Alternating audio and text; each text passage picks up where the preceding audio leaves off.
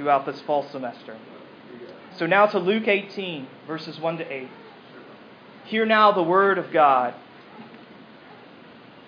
And he told them a parable to the effect that they ought always to pray and not lose heart.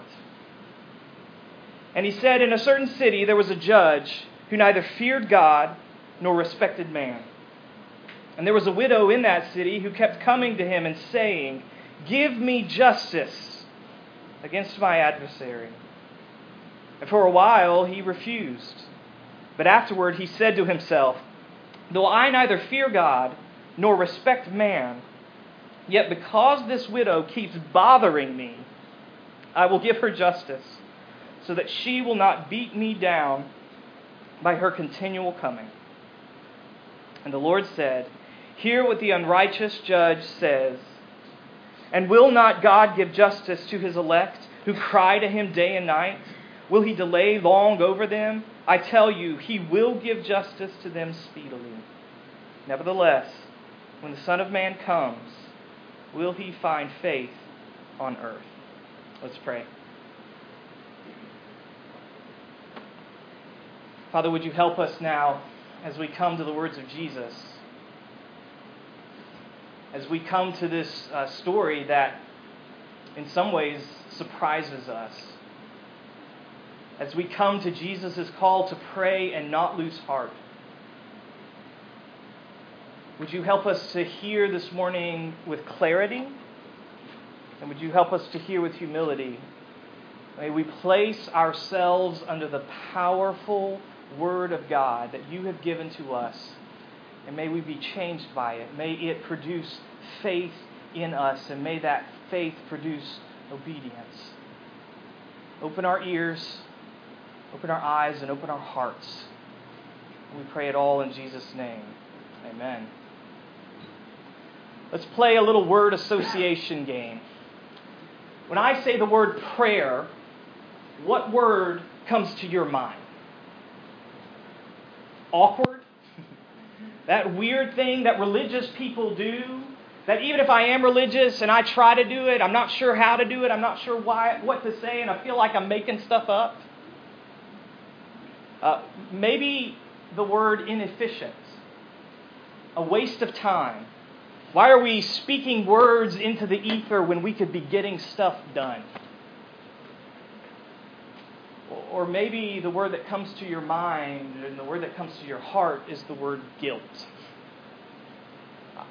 I know I should pray more. I know I should pray better. I, I know that when I should pray, I shouldn't be falling asleep or my mind wandering to the upcoming college football season.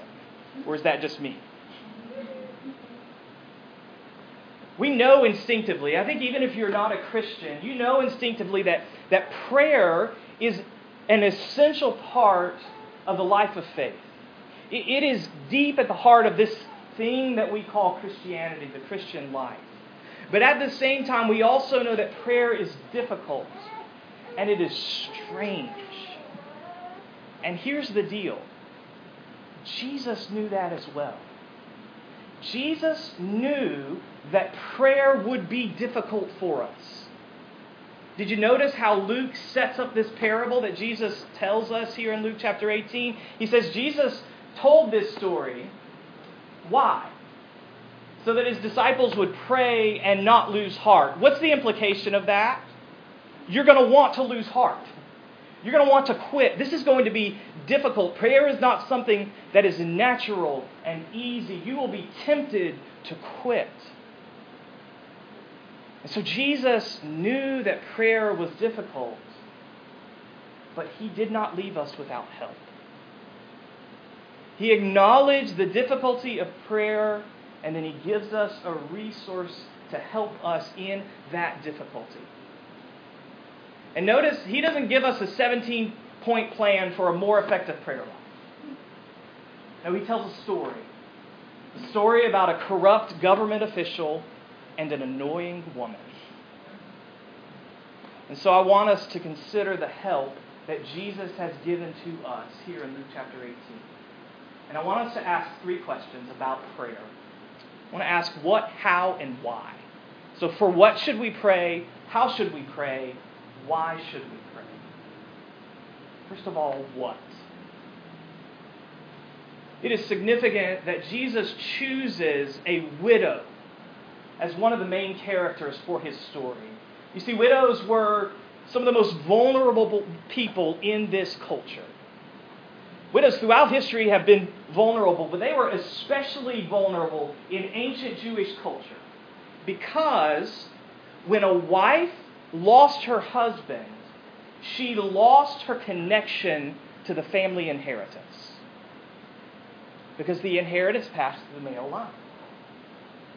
And I've mentioned this before, but for ancient Jewish society, inheritance was everything. It was essential for survival, not to mention a thriving life. So to lose the connection to an inheritance was almost death. It was social, cultural death.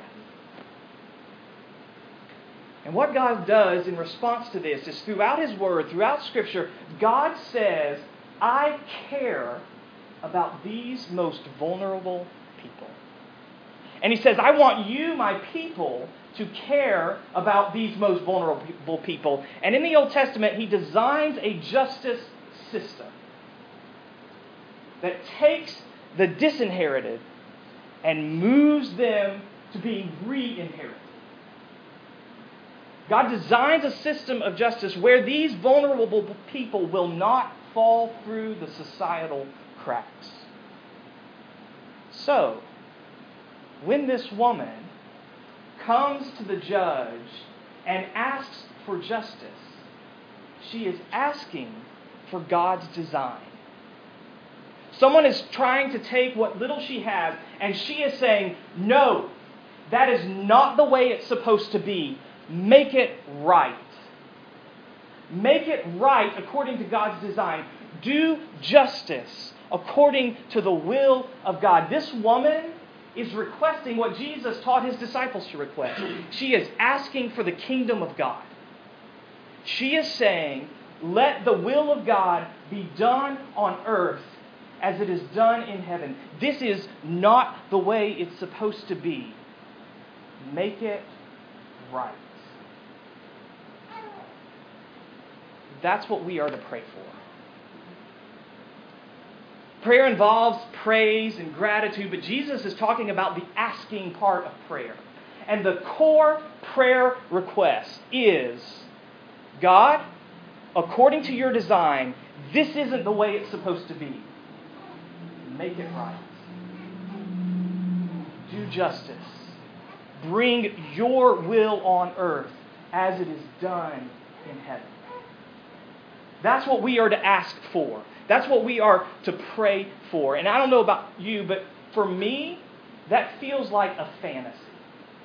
It feels like praying for the end of a fantasy novel. Right? Praying for the end of Lord of the Rings, right? Evil has been defeated, the hobbits are back in the Shire, it's all soft light and slow motion. Good, nice idea, but it feels disconnected from daily life, doesn't it? I think so often when we hear that we're supposed to pray for the kingdom, we're supposed to pray for justice, for God's will to be done on earth, we think out there, at a distance. Pray for the missionaries, pray for the situation around the world. And those are good kingdom prayers. But I want you to notice this woman prays at the intersection of her experience, her experience, and the way that it's not supposed to be.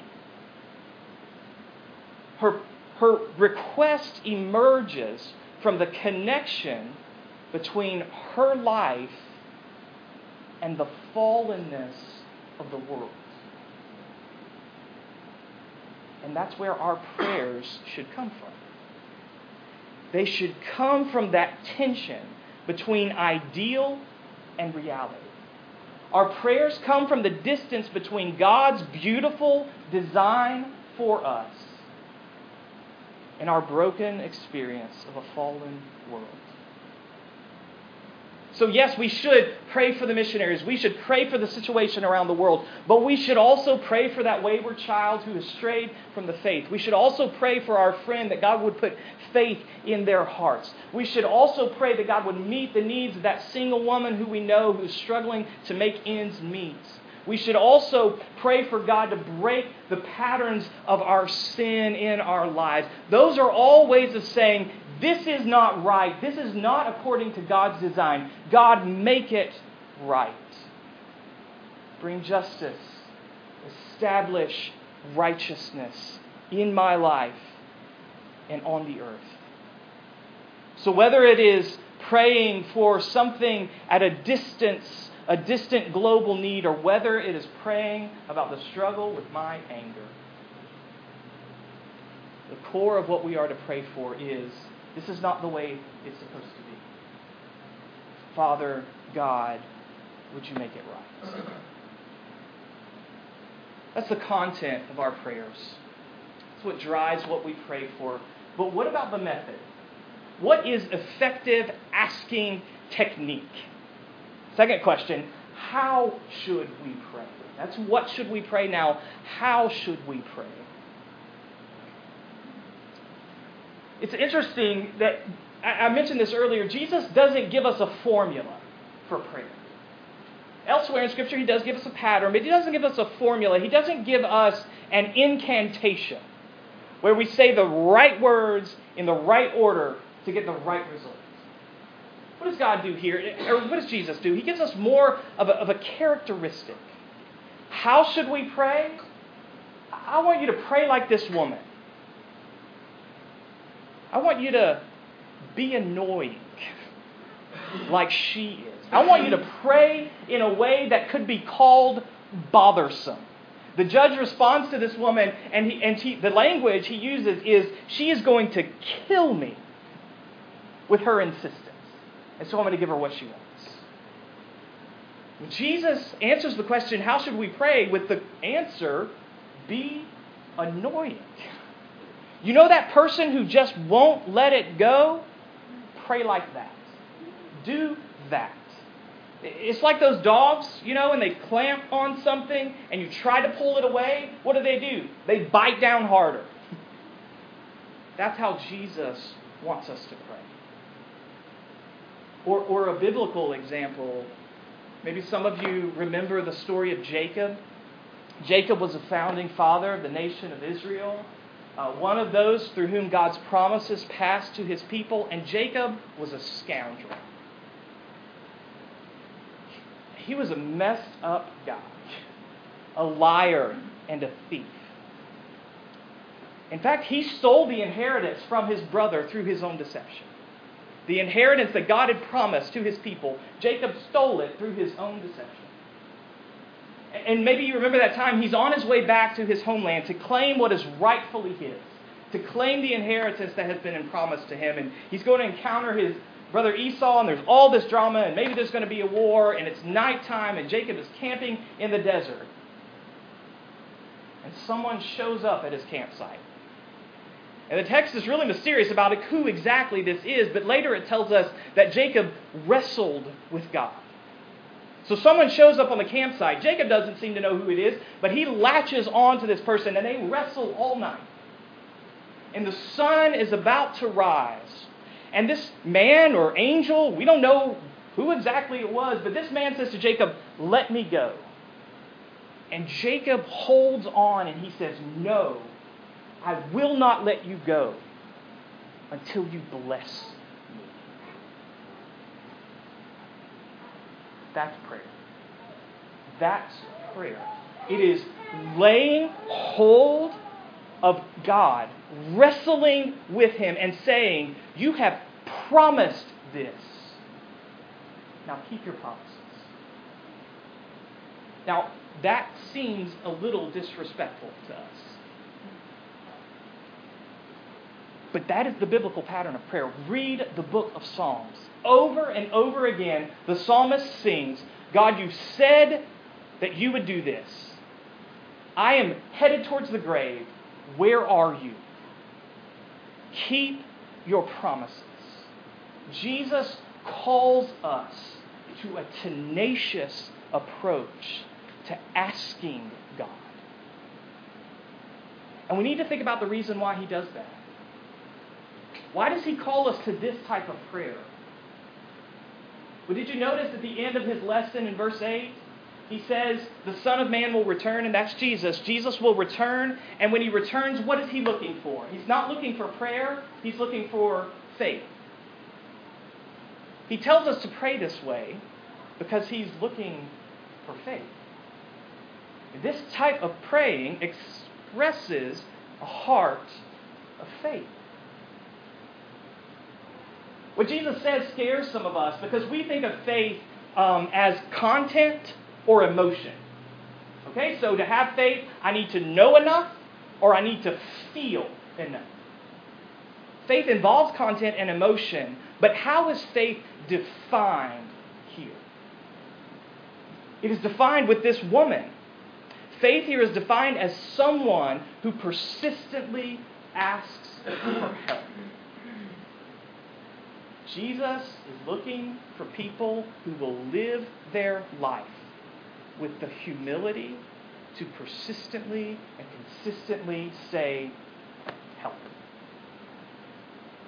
That's what faith is. It is living life saying, Help. But aren't we tempted to give up far too easily when it comes to asking for help? And by we, I mean me. I prayed for that. I'm bored with it. It seems ineffective. Let's move on to something else.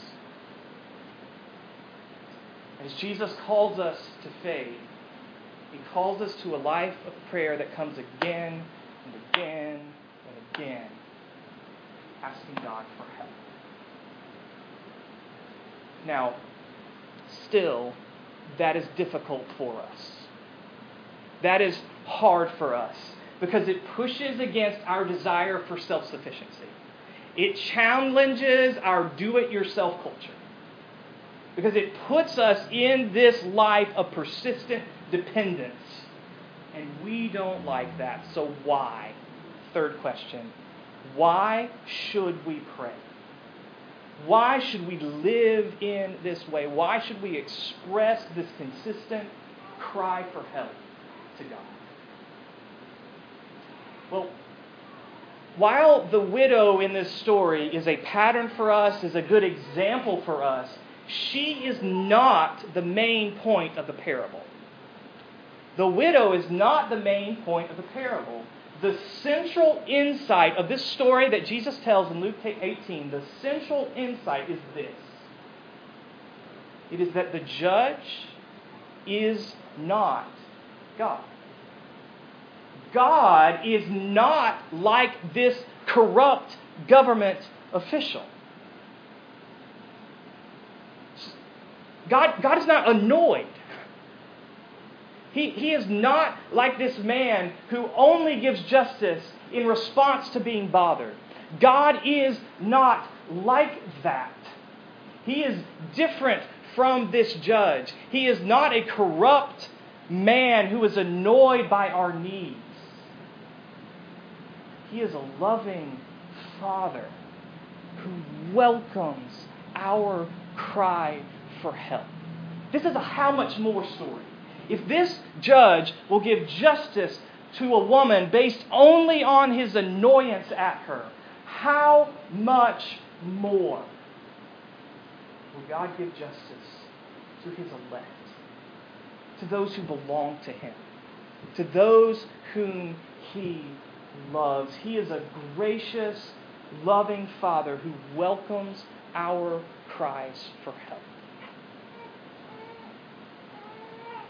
Now, that creates a problem for us because if that is true, we have to ask why then do we continue to experience life as it should not be? If God is a loving Father who hears and answers our prayers, why do we continue to experience pain and loss, suffering and injustice? Jesus addresses that problem with timing. And there's a lot of debate and there's some confusion about what Jesus says in verses 7 and 8. And some people think that Jesus is saying, if you ask God to do justice, he's going to immediately do it. But that doesn't fit with the context, does it? Why did Jesus tell this parable in the first place? So that we would not lose heart. Which means, hey, there is going to be a time where you don't experience the fullness of God's justice. You might experience pieces and parts of it, but you will not experience it in its fullness. And I want you to keep asking for it during that time. So Jesus' message about timing is not soon, it is sudden. It is not justice will come in two days. It is God's justice when it finally and fully comes will come like a lightning bolt. Sudden and certain and complete. And while you wait for it, continue to pray. Continue to ask for it. Do you see how Jesus' message about timing thrusts us back onto the character of God? It says, Will you trust God to be better than this unjust judge, even when your prayers don't get immediate results? And you know this, right? If you've prayed at all, if you've tried to pray at all, you understand that God often doesn't answer our prayers according to the timing and method that we would choose. And even when He does, it's only a piece of the world being made right. It's not justice in full. And so the reason for prayer, the reason that we pray, cannot be immediate effectiveness. The reason we pray is the eternal character of God. The reason we pray is because of who God is a loving Father who will bring justice to those who belong to Him. You see, the tenacity that Jesus wants from us in prayer doesn't come from an internal resource. It doesn't become because I'm mentally or emotionally tough. I'm an American. I'm not going to give up. That's not where tenacity comes from. Tenacity in prayer comes from an external reality. It comes from who God is as wise and just and loving and good. We risk the annoyance of asking again and again because God is not annoyed with us. He delights in us. And He is at work for our ultimate good. One of my professors in seminary told a story that I think illustrates this and captures the heart of prayer very well. He and his wife were hosting a holiday party, and as they prepared the house for people to show up, they put out little bowls of M&Ms all around their home. And uh, he had a young daughter at the time. She was about two and a half years old, and she decided to start the party early. And so she was going from bowl to bowl, grabbing M&Ms for herself. And they thought it was cute at first, and they let her do it. But then it was time to stop because she was going to make herself sick. And so they tried to pull her away from the bowls and say, "No, don't get any more M&Ms." And it just wasn't working, and tension was building. And so mom and dad finally decided to take all the bowls and put them up on the refrigerator, out of the little girl's room. And when she saw them do that, in her confusion and anger, she melted down. Screams and tears. But she didn't stomp away in anger. In her confusion in her anger, in her tears, she threw up her arms to her dad. And she and he picked her up and she wrapped her arms around his neck and clung to him in her sorrow. That's the movement of prayer. Even in our confusion and anger at a world that is so deeply broken, rather than moving away from God, we come to Him even with confusion, even with anger, and we wrap our arms and cling to His neck because of who He is. because He is our Father. And how do we know that? How do we know that God is that character for us? Well, throughout this series, I have said that we need to pay attention not only to the stories, but to the storyteller. And the way that we know God in this way is to look at Jesus. Jesus, who is the heavenly judge, become a man on earth. Jesus, who suffered the judgment that we deserved, died, rose from the dead, and ascended into heaven. And what does the Bible say that Jesus does right now? He not only hears our prayers, but He prays for us. And He has given us His Holy Spirit who prays in us when we don't have words to pray. Why does Jesus do all of that? So that we can know that we are God's elect, that He hears, and that He answers our prayers. Let's pray.